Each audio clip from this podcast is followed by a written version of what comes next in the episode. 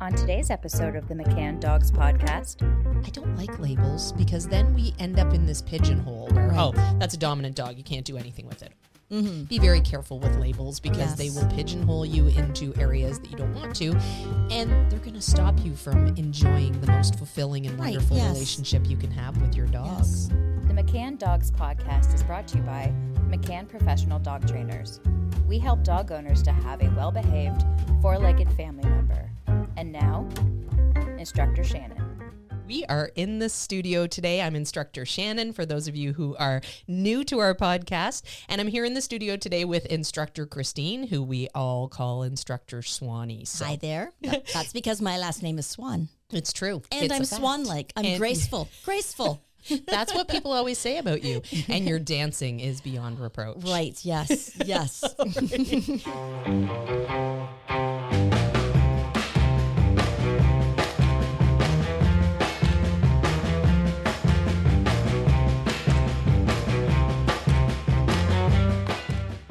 Today, we have a whole bunch of topics planned to talk about. And um, this is really, I put together this um, podcast p- plan based on some of the common things that puppies do that will often have people panic a little bit and not necessarily understand what it's about.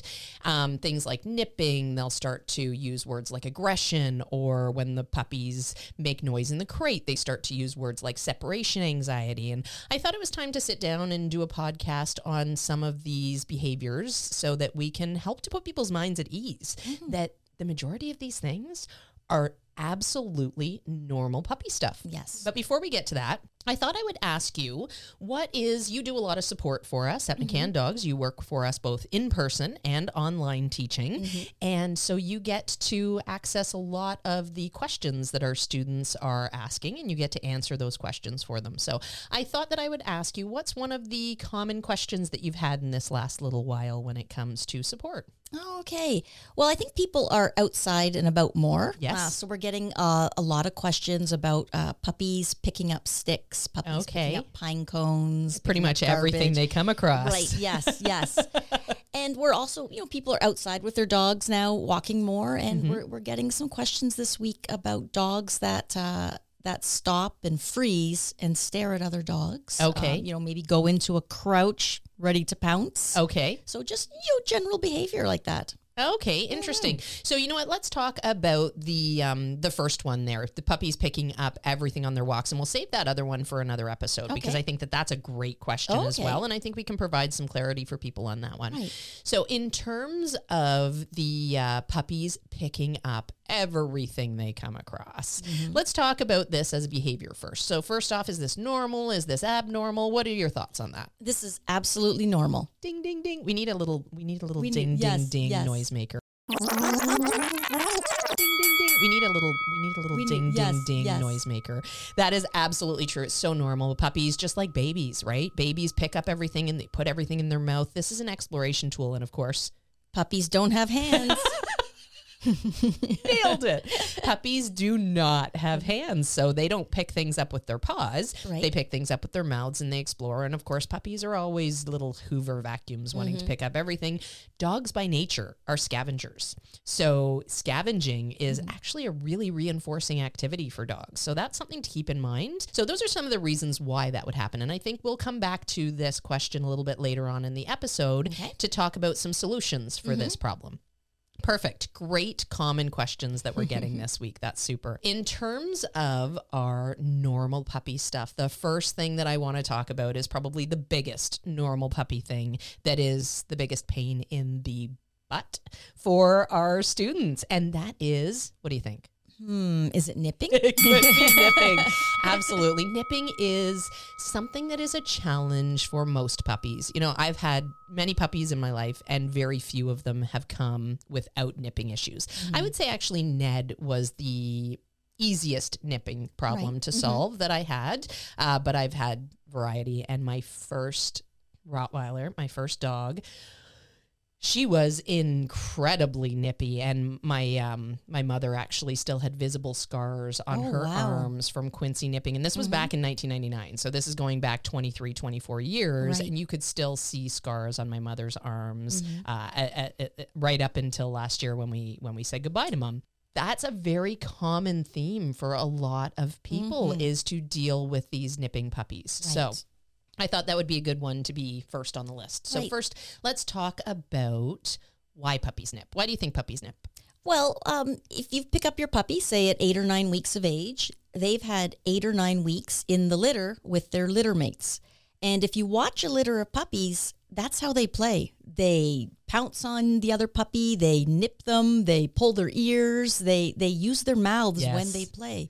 They So certainly do. They've had eight weeks or nine weeks of repeating it, and no one's ever told them it's wrong. Yes, absolutely, and it, it, it's it's a common tactic with puppies for you know that that play behavior to get into nipping behaviors. It's very normal for them, mm-hmm. and they react with how the other puppies react. And a lot of the times they'll learn uh, some bite inhibition in the mm-hmm. litter because if a puppy is really over the top and they bite too hard, sometimes one of the other litter mates will tell them off. Mm-hmm. Sometimes one of the other litter mates will ostracize them. They will they'll Right. refuse to play Yeah. with them because it's mm-hmm. not enjoyable to play with that puppy Right. who's nipping overly hard. Mm-hmm. But for the most part, when they're playing, there's going to be a mutual understanding of different nipping behaviors. And a lot of the times that is practice for future hunter hunting behaviors as mm-hmm. well. It's something that we don't really think about that much because in our society, you know, we don't send our dogs out to hunt for their own food mm-hmm. anymore. We go to the store and hunt for it for them and Right. we're the best hunter gatherers there are. we come back with these giant bags of food for them or whatever you happen to feed your dog. So that nipping behavior instinctually is often practiced through play. It's often something that carries over to humans. And if, as humans, we don't address it quickly, the puppies don't realize that it's not wanted in our human lives. Yes. And it's not something that they should be doing in terms of tactics to play with us. So, what are some of the what are some of the tactics that you use early on with your puppies to stop the nipping? I never let it start. So That is the, awesome. I the that. moment I bring my puppy home, uh, I'm like, okay, there is no puppy nipping allowed. I want the puppy to understand right from the start. There's a whole new set of rules now that you have to follow. Yeah, absolutely. And the, the best kindness we can do for our dogs, I think, is be consistent with mm-hmm. information that we're giving them. If some days it hurts when they nip and we get after them, and some days we're like, oh, he's just trying to play, or one of the things we're going to talk about in uh, in conjunction with nipping is the teething angle. A lot of times people will blame nipping on teething and expect that that is an okay thing because the puppy is teething and losing their milk teeth, etc. And we'll talk about um, we'll talk about teething and how it differs as well because I think it's important that we help people Right. through some of these. Um, some of these misconceptions that are out there in the world. I love that you're super consistent with it. I'm the same way now. Uh, I I remember a time when I was still a little bit confused about what to do with nipping. And of course, I wanted my puppies to uh, like me. So I thought that getting after them a little bit might cause them not to like me, which is absolutely the wrong way to think. Y- You know, that might be that might be some way that we think about with human behavior. But when it comes to our dogs, they want black and white information. They Yes. want clear information and they will like you far less if sometimes they're allowed to nip and other times they're told that they are not allowed to nip. Whatever tactics you're taking to help your puppy through nipping, and these are all things that we work on in our Puppy mm-hmm. Essentials programs, both online and in person. We spend a lot of time helping students with nipping issues. Giving consistent, good information to your puppies is going to be absolutely crucial. Yes. Now, when it comes to teething, I know a lot of people are wondering how teething plays into this. So, what are your thoughts on teething? First off, talk about teething when it happens, etc. Teething doesn't, dogs don't start losing their teeth until they're usually around five months old. Sometimes earlier. Earlier, so four five sometime in the window, three to six months is usually right. like the start, and then it continues. Some some puppies can have like really long teething periods Right. Mm-hmm. where it takes a while for their their adult teeth to come in, and their milk teeth are, are falling out for a while. Some dogs have very quick windows for it, so Mm. it can vary a little bit, and uh, I think it can even vary from like puppy to puppy in the same litter. So a Mm-hmm. lot depends on how much they're chewing and stimulating those milk teeth to come out, etc. Some puppies are more voracious chewers than other puppies Right. might be. So. Yes. Yeah. And it's something that you know, I've noticed with some puppies because I'll find t- teeth around the house, or we'll be playing tug and there's a bit of blood on a tug toy. And I've had other puppies where you know it, I, they must swallow the teeth mm-hmm. because, yeah, I never never see one at all. The puppy swallowing the teeth is really a kindness for us because stepping on a sharp tooth on the floor when you don't realize it's there is kind of painful. Right? It's like a Lego, it's like a tooth Lego. Yes, and nipping. No puppy says, you know what, my my mouth is really sore. I'm going to go and chew on that human. Um, it's it- Absolutely. yeah. It, it just doesn't. Yes. Yeah, absolutely. And nipping er, nipping is really like the play behavior, the jumping and grabbing and you know, grabbing clothes, grabbing onto hands, Mm-hmm. grabbing onto skin, holding on. With some of our herding breeds, for example, we get a lot of questions about how do I stop my puppy from nipping at my ankles Right. and you know, things like that are very commonplace with nipping and with youngsters and it's important to address them. When it comes to teething, teething is more of a chewing behavior. So teething isn't really sometimes puppies will be really irritated with the pain in their mouth, so Mm-hmm. it might come out as some nipping. But either way, it needs to be dealt with. Right. So, regardless of whether it is connected to teething in some way or if it's just play nipping that you're dealing with, Mm-hmm. it is so important to help your puppy understand when they're young how to build good bite inhibition and Right. Mm-hmm. that their teeth are their responsibility, shouldn't be used on human skin, etc. And trust me when I say puppies and dogs are fully capable of controlling their mouths 100%. percent Mm-hmm. If they, a lot of the times people will say, oh, uh, the puppy bit me, but it was an accident. And that it, it, it is an accident in that they don't necessarily understand it's not mm-hmm. acceptable yet because they haven't gotten the right information. Once they get the right information, they are so capable of being gentle with their mouths. Mm-hmm. They're so capable of directing their mouths to Yes. not accidentally slip onto human skin. Mm-hmm. Well, I'm- with my Rottweiler, for example, once I got the nipping under control, I could tug with her with my hands super close to her mouth, and I was never worried because I knew that she was very capable of being careful with her teeth. The tollers are the same. And it's basically just building those skills mm-hmm. and helping our dogs understand that it's their job. Right. It's their responsibility. And mm-hmm. that comes through good, consistent information. Yes, yes. If we allow our puppies to sometimes pull our clothes or sometimes bite at us, and then, you know, the next day we wake up and say they can't do that, we're creating confusion. Yes. And the dog looks at us as, as a poor leader because we're not giving them consistent information. Absolutely. Just like at, at work, if one day your boss says, "Oh yeah, go ahead and um, you know have your coffee uh, at your workstation," and then the next day you bring your coffee back into your workstation, and he comes roaring out at you, "No coffee in the workstation, no coffee for you. no coffee for you." you know, you're gonna go, "What? Yeah. What? What? What?" Like you're not gonna know what to do, and that's what our puppy does too. Absolutely. I would much rather have black and white information and clear cut rules and understand what's acceptable and what's not. I love that. That was a good analogy. One of the myths I think that comes along with this as well, and this is probably because it's attached to a teething, like a, a thought that, you know, teething and nipping are the same thing. One of the myths is that puppies will grow out of it. And while that's not entirely untrue, they do lose the tendency to do that play nipping quite as um, quite as voraciously as they would when they're young puppies, they don't ever actually grow out of this. Mm-hmm. And what happens is we get puppies that become complacent about using their teeth. So then that carries through the rest of their life and they don't develop good bite inhibition. They become uh, adolescents Right. that will use their teeth on human skin and then they become adults that are willing to bite in in in a, a higher degree because they've never developed that good good bite inhibition and that desire to be very careful with their teeth. I think that uh, if you are struggling with some nipping issues, getting after it and making sure that you're consistent with good information and good advice for your puppy is going to be the best thing you can do and it's going to help them be your best friend Right, L- yes. having inconsistent information or letting them you know letting them run the show with their teeth is not going to help with that whole friendship quotient Yes. And I, I'm, I'm glad I've taught bite inhibition to my dogs. Um, I remember uh, my corgi, Iggy, um, our neighbor suddenly appeared, her, the daughter, she was maybe about eight or nine, suddenly appeared on roller skates oh and started roller skating.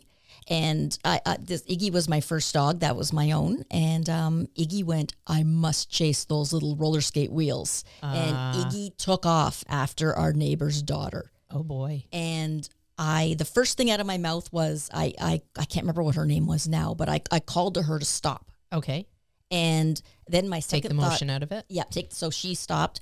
And then my second thing was, oh, I hope Iggy doesn't catch her and nip her because that, you know, it, you know, that's how corgis herd. They run and they control motion by nipping.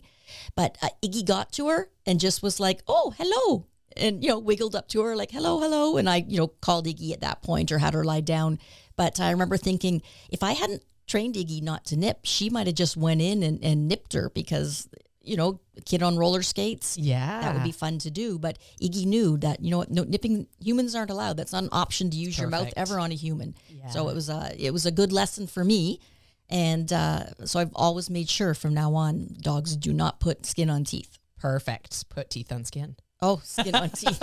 Oh my goodness. It's okay. You know what? We knew what you meant. I've only had one coffee this morning. After my second coffee, I'll be right on. We're going to have to pump more coffee into you. No, that was perfect. That was uh, really helpful information, I'm sure. What are some of the tactics that you use or do you use tactics? You said that you haven't, that you don't notice a lot of teething behaviors with your dog. So that's another nice byproduct of dealing with the nipping, the nipping behaviors early on in the process is that when you do get to teething, they're clear that chewing on you is not an option. Right. So now you can help direct that chewing behavior. And with teething, we do want to help promote chewing as much as possible. Um, uh, do you have any uh, any go tos that you use for teething behaviors? Uh, for like for chewing on? Yeah. Yeah. Well, I've um um get, I've put a free a, a carrot, a big carrot in the freezer. Oh, okay. And I've let them uh, you know chew on that. I I, I want to go build a snowman suddenly. I'd be careful that they don't um, eat too much of the carrot because it might upset a little puppy tummy. But you know to sink their gums into. Yeah. I've also gotten an, a face cloth and um, soaked it in water and put it in the and twisted it. Okay. And uh, maybe put a knot or two in it and put that in the freezer. okay. And let if the you do if you do do that, definitely supervise that. Yes, so yes, that there's definitely. No yeah, we don't want the dog to swallow that, but it's just But something that. Mm-hmm. cold. Um, I might give them some ice cubes to play with. Um, Yeah, I love that idea. Yeah. Frozen Kongs, things like Right, that. yeah, There yeah. actually are um, puppy teething toys as well that have like the uh, uh, material inside Right. that will freeze up and Right. they can chew on that. like baby, like baby human teething toys. Yeah, yes, absolutely. Supervised though, because Yes. yes, yeah, yeah, I would always supervise with anything that I didn't feel 100% safe leaving Right. Mm-hmm. my puppy with unattended. And that's really and good puppies, advice. yeah, are supervised anyways. Yes. yes. I'm not gonna go, you know, or I'm not gonna put the puppy in a crate with something, a teething type toy because they're soft and cold. Unless, yeah, maybe like a frozen Kong frozen or something like that. fine, I would feel safe with that. But yeah, to, could- to be quite honest, there's very few chew toys that I feel confident enough Mm-hmm. leaving in the crate with my dogs. And even with um, the caveat of being careful and only using trusted toys like Kongs, for example, are usually, knock on wood, usually a pretty good option. But I always make sure that I watch my puppy chew those things Mm-hmm. first. I make sure that I feel like they're going to be safe with that chew toy before I ever take the chance of leaving them unattended with it. And that is definitely well uh, Yes. sage advice. Yeah, and with like I've had lots of dogs as an adult, and my I had one corgi named Gavin. He was able to chew Kongs apart, and I wow, don't a corgi too, yeah, eh? Oh and I goodness. don't know what his technique was, Yeah. But you know, my Malinois couldn't wreck them. My Saluki couldn't wreck them. The other corgis, like the Shelties, the but this one corgi, he could rip apart a Kong. I think Gavin gave the Kong to one of the Malinois overnight and said, Oh, yeah. "Chew this up," and then I'll I'll make it look like I did it because you're the tough one. Well, I remember giving him a black Kong, which is the strongest ones Yeah. he got for Christmas. And I remember we're unwrapping Christmas toys and the dogs all have their Kongs. And I turned around and Gavin's was in pieces. And it's like, that quickly. that, he, yes, Wow. Gavin was a master at ripping apart Kongs, red My Kongs, goodness. black Kongs. Yeah, he always took, he, he- yeah, he'd start with the big end with the hole and just start biting pieces off it. Huh. Crafty. I don't, he had some technique. Yeah. Yeah. So there you go. There's case in point. Every dog is Right. a little bit different, and there's no hard and fast rules. There is Right. no chew toy out there that we can ever say is indestructible across the board. I- Right. Mm-hmm. I mean, it's just, it doesn't exist. Uh, another tip that I like to offer my students who are dealing with teething behaviors because the puppies really want to chew everything, um, just so that we don't lose clarity when it comes to them understanding that they shouldn't chew on your couch and your rug, et cetera, et cetera, or your shoes, et cetera, as you're training your puppy, I like to make sure that there's only one available chew toy out for the dog at a time. I might rotate it out, Yeah. but I want to be really clear with my puppy. This is your chew. This is the thing you get to chew. I'm going to make it interesting so that I can promote them chewing that, but really, I don't want them to have six or seven options on the floor because then what changes those toys as an option when they get to the shoe or the sock? uh, Not that I have socks laying around my house, but. Yeah, hopefully, Right. hopefully you get my point. there's other options in the area, and it sort of skews the line when there's too many options for Right. the puppy. Ready to nip that puppy biting in the bud? Head on over to the McCann Dogs Professional Training YouTube channel and check out the Stop Biting playlist. Happy training! So, moving on to our next normal puppy behavior that might be surprising for some people. And this one is goes by a variety of names. Some people call them puppy burns, some people call them zoomies. They are scientifically called FRAP, frenetic random activity periods. Basically, the zoomies are your puppy going, wee and doing like this rabbit run around the area, around the living room, maybe, or outside in the mm-hmm. yard. There are times when, if it's safe, to do a zoomie, I will just watch in glee as Yep. my puppy or my adult dogs do them. You know, every once in a while, Jaden at 14, almost 14, would do puppy burns or zoomies. Right. And it was just such a joy to watch. Yes. Generally, they come with, um, it, they can come with overstimulation or understimulation. So sometimes they're not a desirable thing and sometimes they come when they're not really safe to come. So Right. what what um what are your thoughts on the zoomies? If the dog is safe, I too love the zoomies. They're just so cute to watch. Uh, I find um, even um, my Chinese crested, he is he'll be 14. Um, every time he gets wet, he will do Ah. it. He'll do so if I give him a bath, or even if in after the rain, if he gets quite wet out in the rain, he loves to do a zoomie after that. I think just the woo, yeah, Yeah.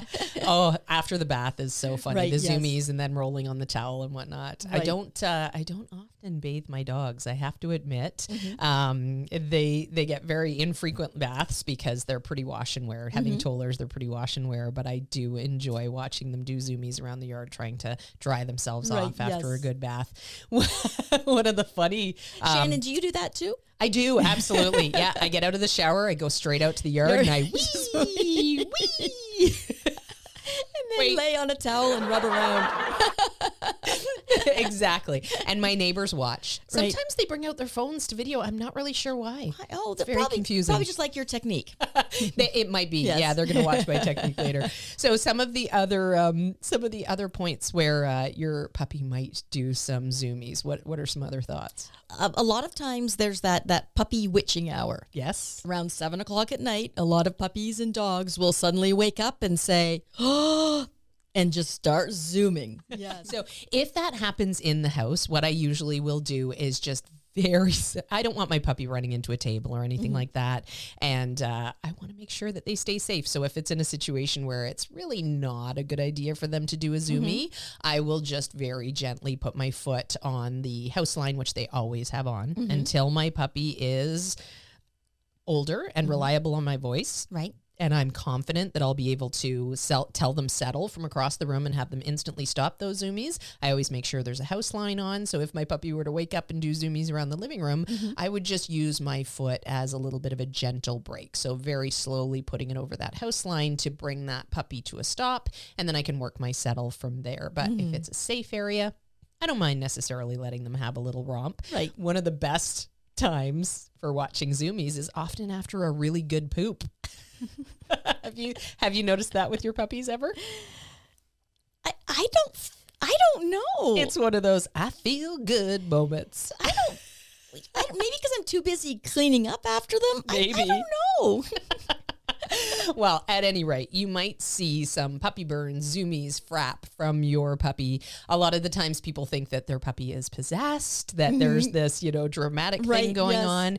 It's very normal exertion of energy. Sometimes it happens after a little bit of a stressful moment. Sometimes it happens through excitement. Um, if you're noticing that your puppy is doing a lot of puppy burns or mm-hmm. zoomies, then you really would be well served to look at your training schedule, mm-hmm. look at your um, your crate schedule, your structure, and look at where you can make adjustments so that their energy is a little bit more evened out versus Yes. having those overstimulated moments and possibly understimulated moments as mm-hmm. well. You know, if they're not getting enough. I just thought of another time they do the I could tell that you had. Sometimes when you come home from a walk. Yes. Yep. Yeah. Yeah. The transition. Yes, I, I, yes. I think that's like a transitional energy thing Right. that's happening. Yes. So yeah. Yeah, yeah. You come home from a walk, you think, okay, they'll be tired. You take off their leash and boom. Yes. We want to see your dog in a moment of Zoomy bliss. Upload a video to social media and tag McCann Dog Trainers, or share the link in the comment section below. Happy Zoomies! So another very common thing that puppies do that people will jump to the word separation anxiety with. What do you think I'm going to talk about? Their puppy makes noise in the crate. Yes, absolutely.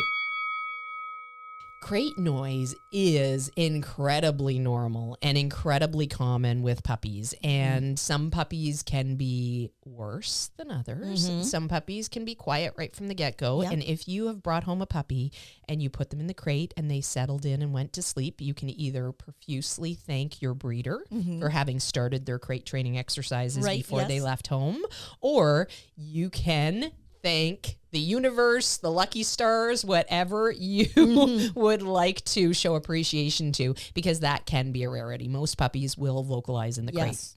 Let's talk a little bit about why that happens. What are some of the reasons that you think puppies are hardwired to make noise? Puppies, um, once again, back to the growing up in the litter. So when they're little puppies in the litter, if, um, you, you know, the mom moves away and the puppy's like, well, where'd everyone go? You know, the puppy's going to cry and um, the mom will, you know, go and nuzzle the puppy. You know, I'm here, I'm here. Um, litter mates, as they get older and are mobile, like a puppy gets separated and they cry and another litter mate Yeah. appears. So they've learned right from the get go that whimpering, crying, barking brings the attention of the rest of the litter. Yeah, absolutely.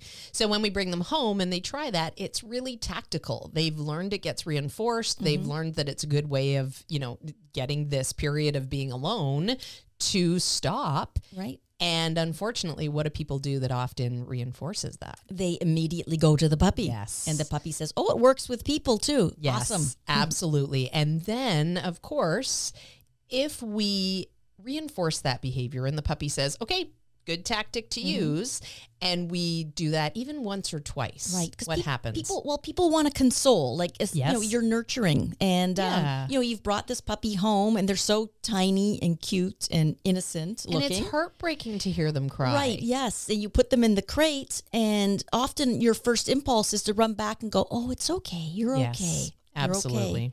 And uh, dogs think very differently than people. You know, that might work with a child to console them, but it's not going to work with a puppy. And I like to try to stay ahead of the noise. The first couple of days that I have my puppy home, my, I find my crate becomes very mobile with me. So as I'm moving from one room to the next, I bring the crate with me, and that helps me to stay in front of the noise. So that mm-hmm. if if my puppy wakes up and they start fussing, I'm right there and I can say, "Hey, hey, you're okay. You know, not to worry. I can slide my fingers through the bars. I can mm-hmm. build some comfort for the crate in those first couple of days." But then once that's passed, I want to make sure that i- both in that situation and outside of that situation, I want to make sure that I'm not actually reinforcing that noise by appearing when my puppy makes noise. So if they wake up and they're a little bit fussy and I can preempt that noise mm-hmm. by saying, hey, hey, I'm right here, like not to worry, Right. that's a good tactic for preventing the noise and preventing the mm-hmm. rehearsal of the noise. But I also want to make sure that if my puppy makes noise and I'm not already right there, that I don't go running to them and then use that moment to try to console them and slide my fingers through the bars and mm-hmm. whatnot. So in that moment, what might you do? If you're outside the room and you hear your puppy fussing and you know, you know, for example, that I need to take this puppy out for a pee. Right. So I need to go and get him. What would be a tactic that you would use from there? Well, I want the puppy to have some quiet before I go there. Mm-hmm. So if I'm in another room and I know I need to get the puppy out to the bathroom, but the puppy's whining, that's what you're asking. Yes, absolutely. Yes, So I'm going to either wait it out for a little bit, Okay. see if it uh, changes, or I might maybe from the room I'm in make a big noise. Love that. That will startle the puppy. So I'm I'm in the kitchen, maybe I'll bang a pot chances are the puppy is going to stop, and that gives me my little window to run in there to let them out. Absolutely. So even if just from around the corner you kind of knocked on the wall, for Mm-hmm. example, a lot of times puppies will just go, "Whoa, what was that?" Right. And they stop making noise, and then from there you can go, "Oh, what a good quiet puppy you are," and then you can appear after a couple of seconds. You can appear at that point. and that interruption technique basically helps the puppy to understand that it's the quiet moment that made you Mm-hmm. appear. And of course, they're puppies; we need to attend to their needs, so we don't want them in there screaming and then having an accident in their crate. Right. So those interruption techniques are great for Mm-hmm. just getting a moment of quiet. And then from there, we can go into the room and go to our puppies. And it's the quiet that becomes the tactic to bring us to them versus the noise that Right. was the tactic to bring Yes, us to yes. them. So And I, I like to get my puppies used to the crate the moment I bring them home too. I'll- absolutely. So a lot of people bring home their puppy and they spend the rest of the day cuddling the puppy, holding the puppy, playing with the puppy, never using that I want a crate. puppy. yes. But when I bring my puppies home, I get them home. It's like, hi, this is our house. Here's where you go to the bathroom. Here's the water bowl. Give them that little tour. Actually, my son used to like to give the tour. He would take the puppy around and show them where, give the house tour. It was so cute. Here's our water bowl, and here's how you get outside. And it was just adorable. Yeah. Children are so innocent with the puppies. And then I'd say, you know, so the puppy's now been home maybe 15 minutes, and it's like, okay, time to go in your crate you need a nap. You had Yeah. a big day so far. So I plunked the puppy right away. So right away the puppy's saying, "Okay, you know what? It's not constant constant people and affection. It's there's time alone too." Yeah. And I might even put the puppy in the crate and maybe, you know, run to the variety store or something like that. Like I'm Yeah. leaving the house right away too. This is a really good point because we get a lot of people asking us after like, you know, a week and a half or two weeks home, like, when can I leave my puppy alone? And it's like, The you mo- haven't left your puppy alone yet? Yes, yes. Like, you absolutely 100% Mm-hmm. need to get the puppy used to normal trends right off the bat because if you are constantly around for the first, you know, week and a half and then all of a sudden you have to go back to work or you have to I mean, we all have needs. We need to go to the grocery store. If Yeah. it's the middle of summer, you're not taking your puppy with you, even in a crate, and leaving them in the car. Like that would be dangerous. yeah. So we need to make sure that we set our puppies up for understanding what our normal routines are going to be like, and not panicking, pa- not panicking with that. And that is some of the um, are some of the tactics that you can use to avoid creating separation anxiety. Mm-hmm. Because a lot of the times, what people do is inadvertently cause their dogs to have a little bit of separation anxiety by spending all their time with the puppies, Mm-hmm. doing all the snuggly stuff, you know. And and there's nothing wrong with the snuggly Nope. stuff. We love snuggling with our puppies, of course, but it has to be on a small scale. And we need to make sure that the puppy is spending a lot of time with structure and with crate time, et cetera. Mm-hmm. Which brings me to my one of my points that I wanted to make. The best way you can help your puppy learn to a lot of times people will hear the crying and think, oh, my puppy hates the crate. So then they only use the crate when they go to sleep, or they or they only use the crate overnight or when they're away for long periods of time. And unfortunately, that will actually feed into separation anxiety far mm-hmm. more Right. than just, you know, pulling the band-aid off Yep. and helping the puppy get used to the crate. The mm-hmm. best way you can help your puppy learn to love the crate is by using it often mm-hmm. and using it in both structured and non-structured ways. So when I have a young puppy at home, I make sure that a lot of the times I throw them in that crate for two minutes at a time. I throw them in the crate, I go to the bathroom myself. Mm-hmm. I throw them in the crate, I go and have a quick shower. I throw them in the crate, I walk, I purposely walk out of the room, walk back into the room, and then pull them back mm-hmm. out of the crate. Yes. And when I say throw and pull, obviously, not literally meaning throw and pull, Right. but we play a lot of games with the crate to teach our mm-hmm. puppies that it's a positive thing to go in. We teach them to have door manners so that they can start to use their brain a little bit, you know, mm-hmm. teaching them to um, not barge through the crate door Right. when we open it up has so many useful reasons to do mm-hmm. so. And one of them is to help our puppies turn on their brain and start to figure out what gets me out. And that is calm, patient behavior. Right. It's not the screaming thing. You know, if you have a really hard time listening to the crying, iPhone or AirPods, mm-hmm. ear good earbuds Right. Are going to be a really helpful tactic for you so that you don't have to listen to it and feel your heart breaking with every single cry. And your puppies will settle in. They will realize that, you know what, this crate is a safe space. Once they get all the positives that come along mm-hmm. with the crate, we like to feed some of our meals in the crate. We like to play games with the crate. And again, I like to really make sure that they're in and out for short periods of time as well as longer periods of time. What happens with puppies who only go into their crate for sleeping overnight or for long periods of time? I think it becomes attached to the idea that the crate means you're going to disappear for a long Right, period for of a time. long time, So yes. having those like short windows of time for the puppy to go in, get Mm-hmm. used to it, I think really helps to ensure that they don't develop any sort of separation anxiety. Right. Yes. The yes. other thing with um with reinforcing the noise. So here's a puppy that makes a little bit of noise, you go to them and let them out. And then they make a little bit of noise the next time and you go to them and let them out. And then you decide, okay, you know what? I'm not going to let this puppy out anymore. So you ignore the noise to see if it's going to stop. What often happens in that case? the noise gets much louder. It does. Much louder. It does. Yes, and crazier sounding. Yes. Yes. And why is that?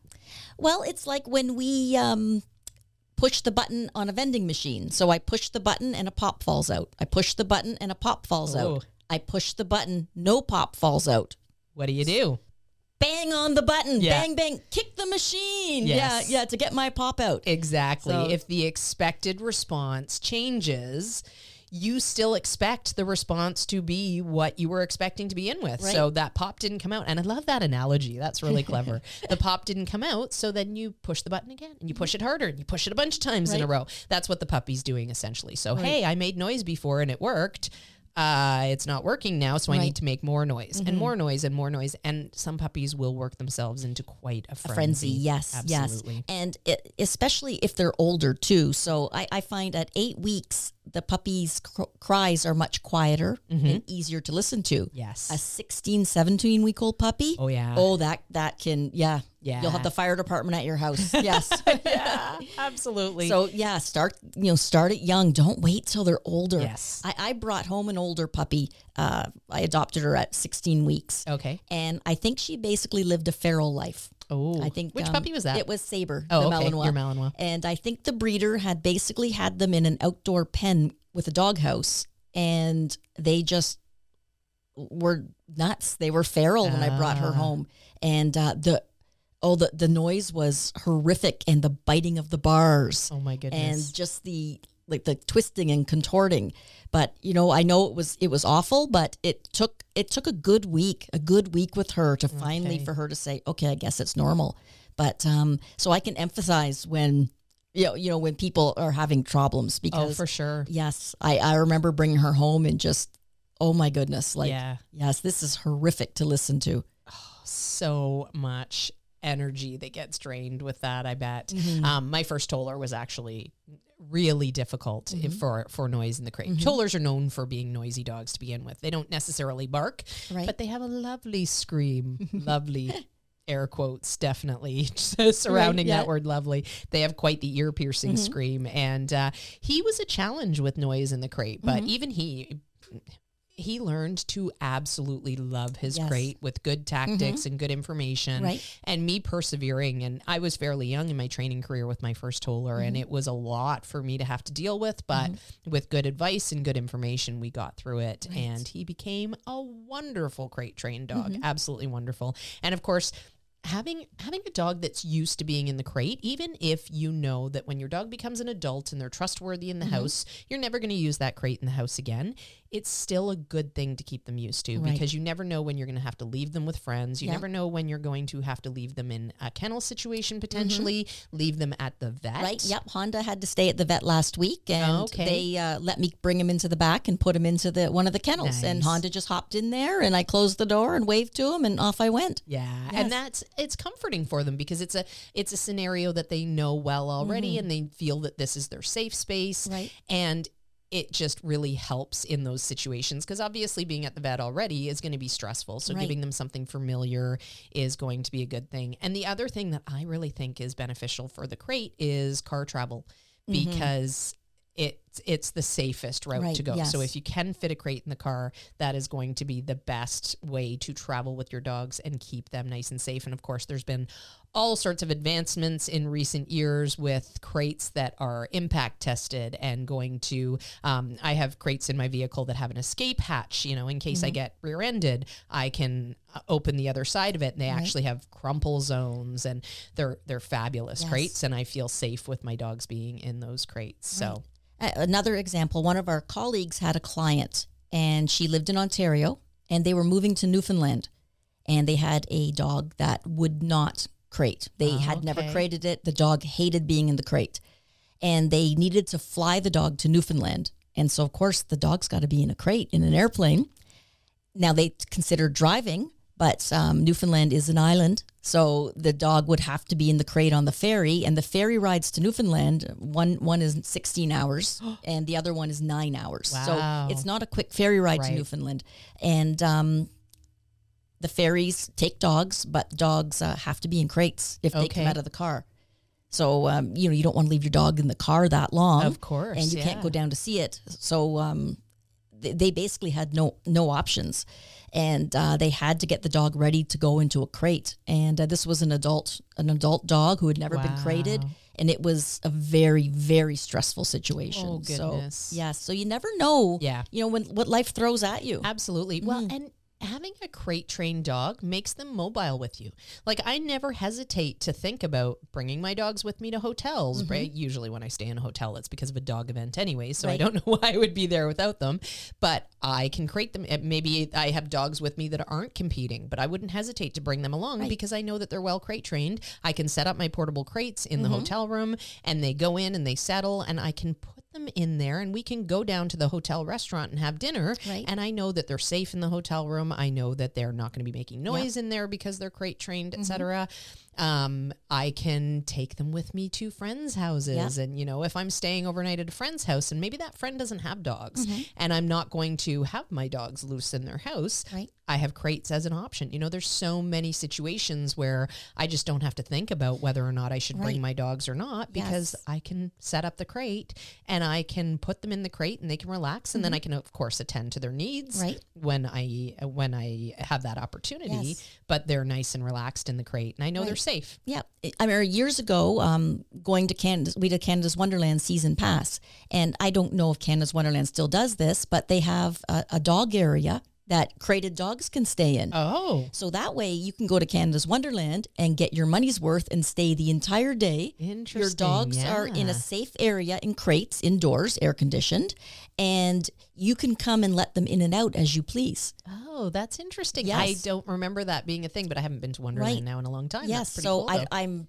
Yeah, it was definitely there the season that we used it because I brought the dogs numerous times. So I they had their own like veterinarian type kennels. okay. But I was adamant. No, I'm bringing my own crates. So I, I fall in with three dog crates, and um, I, I, I, they asked if I they could take the dogs out, and I said, under no circumstances are you taking my dogs out, um, just because I'm Yes. overprotective. Oh, me too. Overprotective. Me too. I'm Yep. like nodding in agreement Right, here yep, as you're yep, saying this. Oh yeah, give me more tactics. Give me more. This is great. So then, so we put little signs like you know, do not do not take out. Owner will be back to take out. And I would go. I you know went a couple of times during the day. We uh, we brought food and we had a little picnic with the dogs, and then we put the dogs back in the crate and went and we stayed the entire day at, at Wonderland. And it was you know so the dogs loved being in their crates there and they had a great time. Perfect. So, so many good reasons to crate train, including those trips to Wonderland, which are super fun. Mm-hmm. Actually, the last time I went to Wonderland, I was very sad because I went on a roller coaster and I felt nauseous afterwards, which Oh. I hear is common as people get older. And I used to be an avid Oh. roller coaster fan as a younger woman. Seventies a tough age to hit, Shannon. Seventies a tough age. 76 this year. Crate training doesn't have to be stressful. Instructor Shannon shows us how to do it calmly and effectively in this video. Link in the description below. Happy training!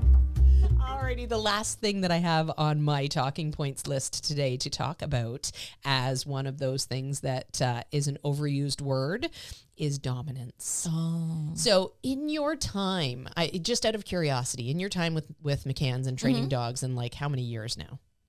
Oh, Too many. Too many to count. I started with McCann's in 1989. Okay, so that's been a while. Yes. That's been a while. You're like 93 or something.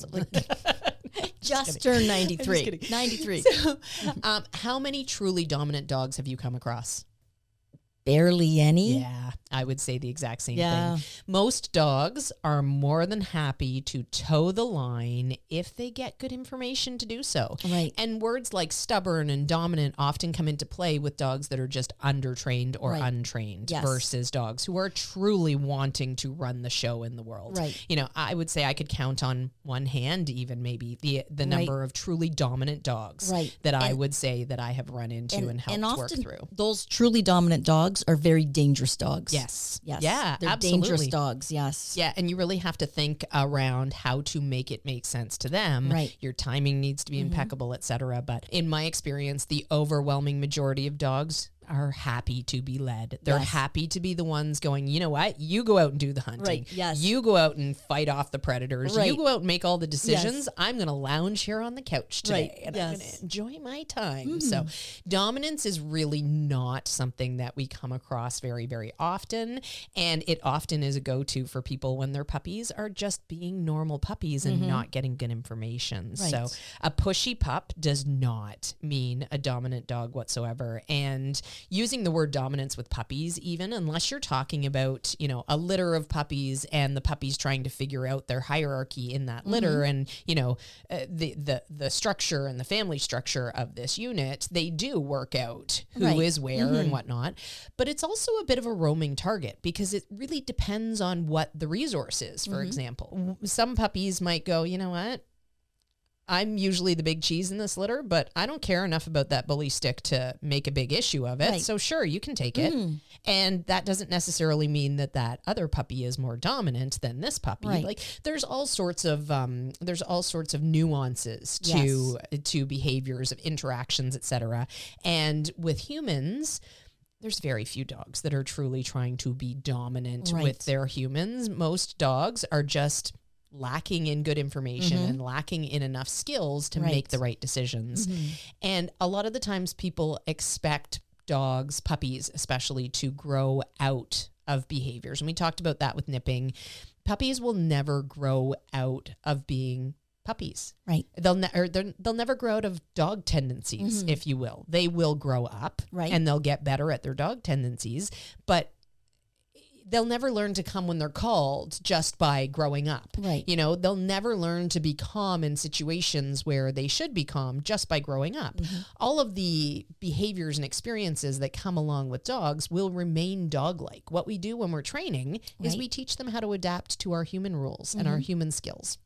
So this is where communication is often lost with people and they go to words like stubborn and dominant. Right. Mm-hmm. Take the time, train the dog, mm-hmm. work on the skills that you want, you know, whatever that happens to be. If you've got a dog that likes to jump up on people, that's not dominance, that's just a dog. Right. It's a Yeah. dog that has not learned to pol- to greet politely. Right. Yeah. Dogs love to do things that are fun and they'll repeat them. Yeah, Not even even just rewarding. So if, if a dog finds it rewarding to jump up and start to pull at your clothes and then your reaction is all kind of frantic, your dog says, That's funny. I'm gonna do that again. Absolutely. And if we're like trying to pull away from them and, you know, screeching as some people might do, that's a blast. That's Right. another puppy playing along, right? Right. If if one puppy bit another puppy in play, that puppy would probably scream and then maybe come back a little harder. So that's the expected behavior. yes. We're the ones that change the equation for the Mm-hmm. dog. So be very aware of um of, of not labeling things because a lot of the times I don't like labels because then we end up in this pigeonhole where Right. Mm. oh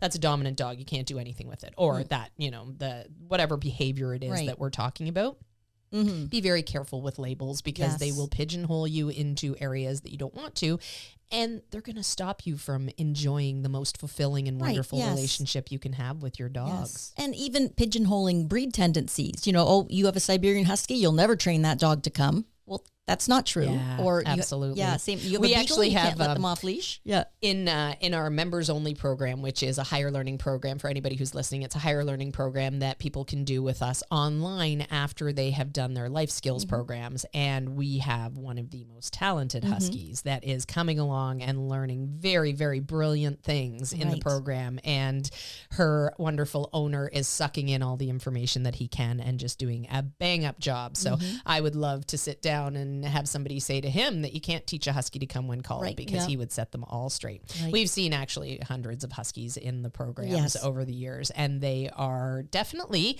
have a tendency to want to run. Right. They have a tendency to want to pull and be. Mm-hmm. sled dogs. It's what they're bred to do. Breed tendency counts for a Yeah. lot, and that's why we train them. You know, we Yeah. don't say you're stubborn or you're not going to be able to come when you're called because you're this type of dog. We just train them. right. You just train them. You keep like I when I had my Saluki, my sight hound, I kept my expectations high. Yes. I didn't say, well, you know what, she's a sight hound. Her, her recall is not going to be as good as a border collie's. It's like, no, you can be every bit as good. Yes. Absolutely. I Absolutely. had a picture in my mind of what I wanted, and I just kept brainstorming until I achieved it. I love that story that you've told several times about you heeling across a lure coursing field or something like that with Right. Yes, Tell that story. Yes, yes. So we were lure coursing, and lure coursing is where a dog. It's a simulated rabbit hunt. So it's basically a pulley system with actually, it's a funny, it's a plastic bag, and uh, the dogs love to chase it. And what are they going to do when plastic bags are completely Oh, yeah, good point. Maybe they just use cloths or Maybe, something yes, now. yes. Just something white and floppy. Right. And the dogs chase it, and the dogs are scored on their hunting ability and following ability. Well, sight hounds often, after they finish chasing the lure, can't be caught. And Yes. sometimes you have to wait while they round up all the hounds and, um, you know, do a lot of funny tactics to get these dogs. And everybody on the sidelines yelling, loose dog. Loose dog, right? Yes. and so it's very normal. And um, Cowboy finished her lure, and I called her over to me. And instead of putting her on lead right away, I just called her into heel position, and we started to do a beautiful heel off the course. And I'm like, look how pretty she is heeling beside me. And I got yelled at up and down by the judge to get my dog back on a leash. Oh my goodness. And um, I remember thinking, what, what? And I was new to the sport, so it was like, what? What do you mean? Like, like, like, why would my dog run away from me? Like, why would you know? my dog is trained. Right. And then so I put her on her leash and uh, we continued to move off. And then after watching about two hours more, I realized why he, yeah, it wasn't, it wasn't an angry. It was more like a panic. Like, you know, get your, you know, we don't want to, you know, be chasing your dog. Like, so it was a, bit of an eye opener there. Yeah, But Mhm. absolutely. I uh, I wish you had gone back and given him a bit of an eye opener about training the dogs. And you Right, know, yes. I mean, not not that it was his fault that dogs would run off. Right. but Yes. Yes. The assumption. yes. but yeah, he just assumed Cowboy Yes. was going to run off, and I'm like, what? Like, Even yeah. though she was holding position in heels. Right. lovely. yeah. Yeah. And I thought nothing of it. And then once I got more involved, it's like, okay, now I saw where he was coming from. But, um, you know, I wish, yeah. the whole, you know, you could talk to everybody there and let them know, you know what? Yeah, we can train You these dogs. train. Alrighty, so we started the episode by talking about puppies and it being a common thing for puppies to pick up debris off the ground. So, Mm. what are some of the tactics that you would use to help them learn not to pick up anything and everything? Well, what I'm going to do when I first bring home a brand new puppy is I'm going to take temptation out of the way. Nice. So I'm going to pick up pine cones and sticks and that in their area. Then I'm going to, if they do pick something up, I generally just uh, right away take it out of their mouths. Yeah, me too. Yeah. So my puppy picks up a pine cone. I just reach over, open up their mouth, pop it out, and move the puppy away. Mhm. Um, I, you know, the puppy learns that it's a no-win situation because Yeah. every time you pick up one of these things, the human opens their mouth and takes it out. I'll, tell you, one of the things that I work on with my puppies, like right from the hop when they come home, is teaching them that if I open their mouth, they should be compliant with that and good things happen. Right. So I will actually teach them by opening their mouth and then I toss in a cookie. Ah, Open mouth, insert cookie, close mouth, let them eat it. And then it's like, oh, you opening Right. my mouth. And I've never had That a is a dog good idea, that yes. fights me on opening their Right. mouth. But taking it away from them in that instant is absolutely a Mm-hmm. good thing to do. And then, but it's not a permanent solution. Right. So it's not something that you want to do for longer than a few days to a week because we want to be teaching them skills in the meantime. So that open mouth insert cookie is a is is a great thing that I Mm-hmm. do just to help my puppies understand that when I open pry open their mouth, Right. they shouldn't fight me on that. They shouldn't try to clench their jaw, etc. And it does help with those things. Mm. Right. If I do need to remove things from their mouths,